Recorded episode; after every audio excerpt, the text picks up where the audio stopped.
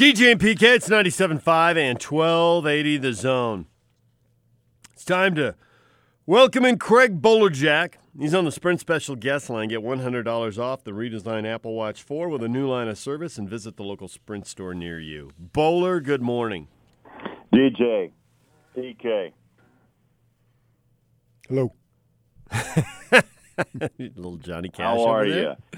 All right, Bowler. Last I'm time I saw you, DJ, I saw you outside yesterday of the arena, and you had a big parka on. yeah, that's because it's really cold in our studio. I just walked you were out the the, phone. door. You you you you had a, an important call, but it was I good was- to see it. But was- but the parka, I understand the parka. I get it. I was cutting a business deal with uh, Manny Bowen, so I had to uh, had to move Gotcha. quickly right then. Uh, but yeah, that was uh, that was weird. I know walking out and it's ninety degrees out, and I'm wearing I'm wearing a winter parka. Great, but it is really cold in here right now. I, I know. my fingers are going numb here. I can't. Uh, the frostbite's setting in, but it's almost ten o'clock. We we're getting there. Bowler, I'm Is curious. PK is PK dressed in a sweatshirt, or is he all right? Is he he went tank top, I have a hoodie on. a hoodie? Okay. I just I keep it in the car. The only place I wear it, I go to the parking lot, take it off, put it in the back seat, and then when I come here in the morning, I put it on. Put on the hoodie. Yeah. Smart, smart. Bowler, I'm curious this time of year. I know you're thinking uh, jazz all the time. It's your job, and you know when it's your job, it's always in the uh, in the front of your brain. But I know college football that was a childhood passion, and that's like it's, it never really leaves you. So are you No. are you obsessing about it now, or now that you don't cover it, do you wait for the first game and the first practice doesn't really fire you up? Uh, no, the fir- I, it's always fun to know, man. They're back on the field, you know. And I've been reading and watching NFL camps, college camps, and it's the same feel. Everybody's excited. You put the pads on for the first day, and it just brings uh, kind of new life. Uh, and it kind of really is the first step, you know, to to really realize that fall is just around the corner. And you know, the passion I have for football, and even though you know I've covered it for 20 years. Uh, and call games and and you know even 10 with BYU uh, I miss it. I mean I miss being in the booth. I really do. Uh I guess they call it a young man's game now but uh I'd love to be there uh being part of it again. But it is what it is uh and I miss it. But I I I'd say the the the feeling you have when you hit the field is is something special. And if you really played the game you, you really know to me they make fun you know sometimes I talked to him on the big show the other day, and it's about the smell. I mean, I'm sorry, man. It's the grass, the tape, the pads, the sweat.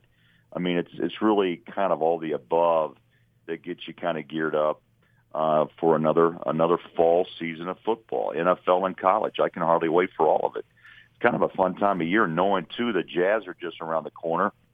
You know, hitting camp.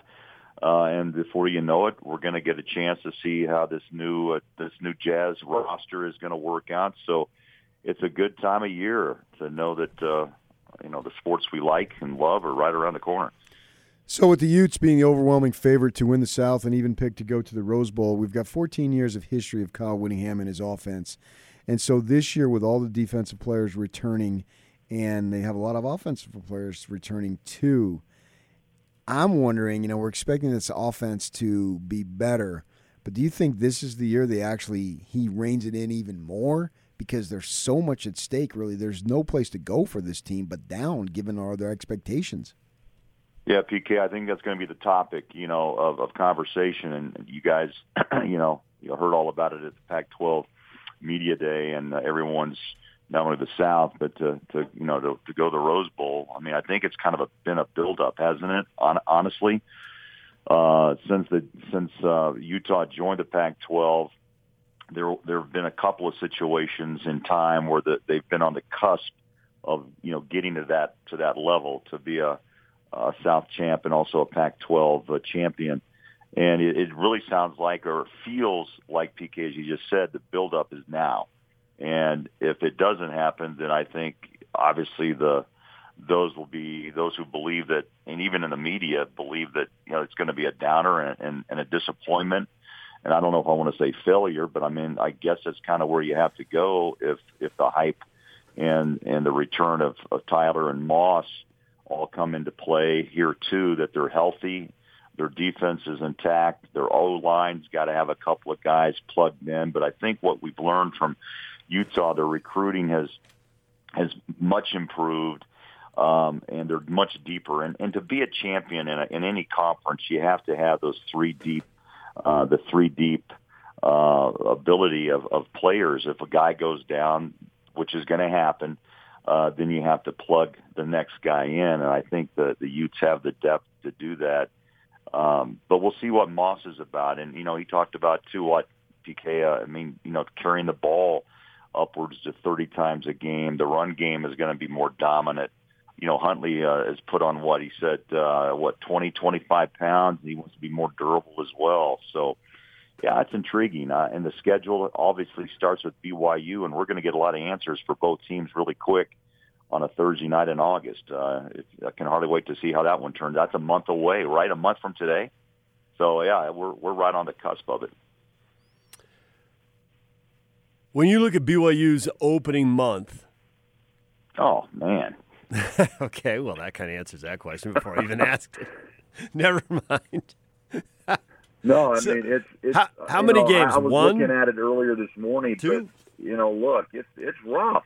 I mean, it's rough, and it goes along the same discussion we've had for years about where the fans are. I mean, I'm impressed with with the schedule, but also what can happen when you're not in a conference. One loss, two losses, and basically you're a forgotten. You're forgotten, and there's no way to play yourself back in. But sorry, I mean, yeah, I, I just popped it up again to look at it. But Utah at Tennessee, uh, that's SEC country that you know we all know well. USC in Washington, and then on the road for Toledo, South Florida. Those games on paper don't sound like they're really going to like. Well, South Florida could be interesting, but you know, road games uh, are tough for anybody on a given Saturday. But that is one brutal start uh, for any team in this country. And BYU, I, I salute them for for taking it on, but they're going to have to be really good uh, very early. Uh, they can't wait just to kind of um, you know work their way into form. They have to hit the the field on that Thursday night against Utah and really have things put together. Um, yeah, I think it's a big year for Kalani too. I mean, there's always been talk about what direction they go, uh, but PK and DJ, I don't know. I, I've I've kind of said my piece about trying to find a conference to jump into, but also I realize that uh, the ESPN money and the independence uh, has, uh, I guess, some positives, but at the same time, for the fan base, I'm not sure if they're so keen about the November schedule when there's not much to play for. So I'm wondering this winter and into the spring and maybe even into the late spring, will you be saying the phrase "Gobert for three? Oh, PK, if I do, man, it's going to light the league on fire. I, I you know what? Uh, he's practiced it for the last few years, and I know practice is totally a different element than a than a game time situation uh, under pressure and under a uh, you know a blanket of defense. I will say that he's got good form. Uh, I've watched him hit threes on a consistent basis at the Zion Bank basketball campus facility and you go, wow, man, big guy can knock it down. Good form. And I know that there's been talk, and the video kind of went viral that he's been actually knocking down threes. Um, I don't plan on making saying that often, but you know what? Maybe maybe on occasion he may put one up. I don't know. It'd be interesting because the floor may be totally different this year, PK, with the way with Conley and uh, uh, running the running the offense and Bogdanovich spreading the floor with Joe as well. Rudy may find himself open. He may just say dial it up and, and let it run. We'll see. I think he'll have some open looks if he wants to, you know, trailing down the floor.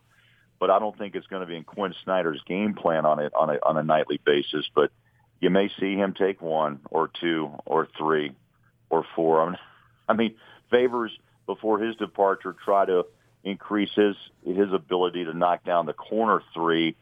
Yeah, It's um, it's not an easy shot uh, for most bigs, but a few guys have been pretty good at it. One, including Dirk Nowitzki, who kind of made a living off of it at times. So um, I don't know. We'll see. I'm not planning on it, but you never know. I like to be surprised.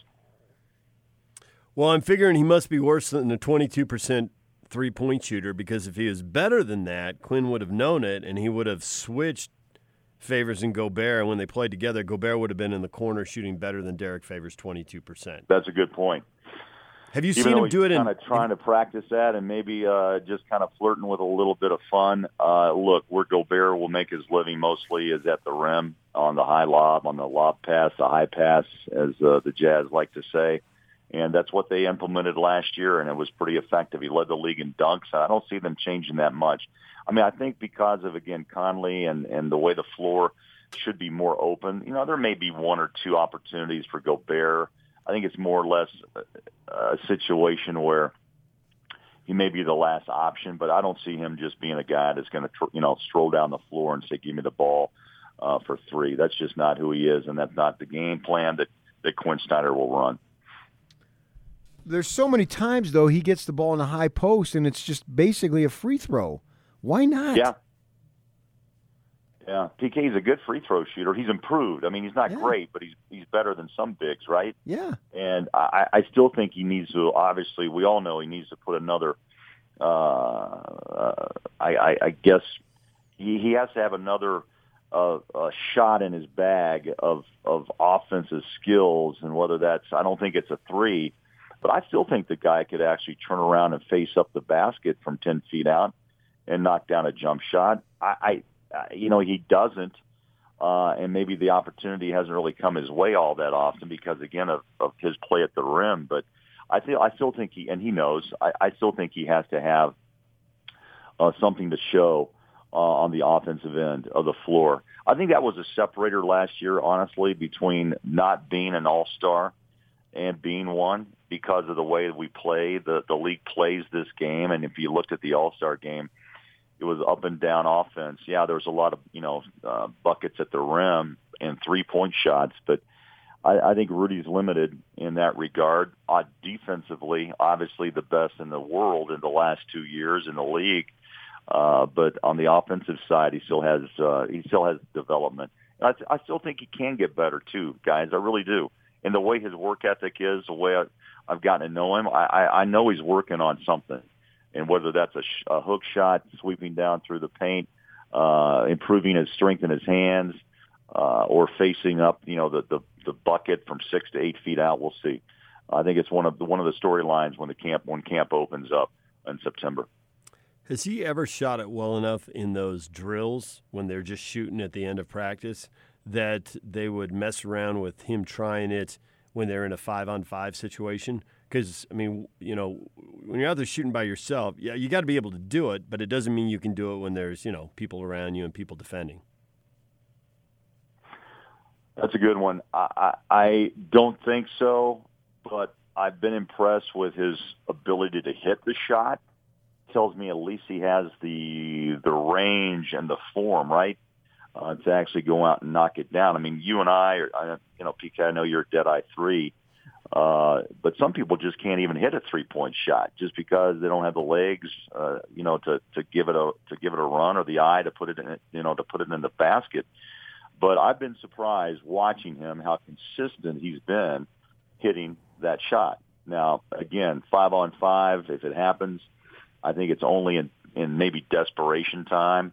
Uh, I can't imagine that it becomes um, one of his uh, signature shots uh, in this league. I still think Gobert is a guy that's going to, you know, do his damage at the rim. So the motto of the last few years is team is everything, or team whatever that was. Team is where it's at. Um, I'm looking at this team now. Uh, it's, I'm yeah, ballpark. you're going to make up a new one for this fall, right? Yeah, yeah. Screw that. I'm getting mine. That, that's always been my motto. you and Danny Ainge.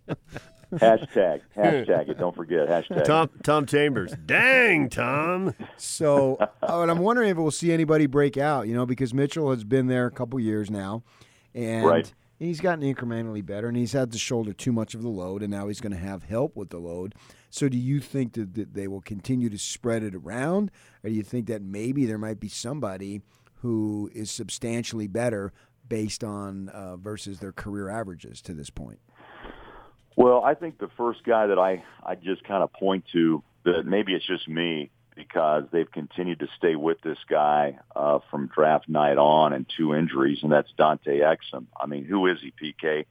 Um, I don't know. Uh, I've seen flashes, and I still think that's what uh, Dennis and the Jazz front office, um, what Justin Zanik and David Morway all want to see. I mean, it's it's and the fans want to see uh, who this guy is. So I think there'll, there'll be some attention. Obviously, you know, put back the spotlight on Dante.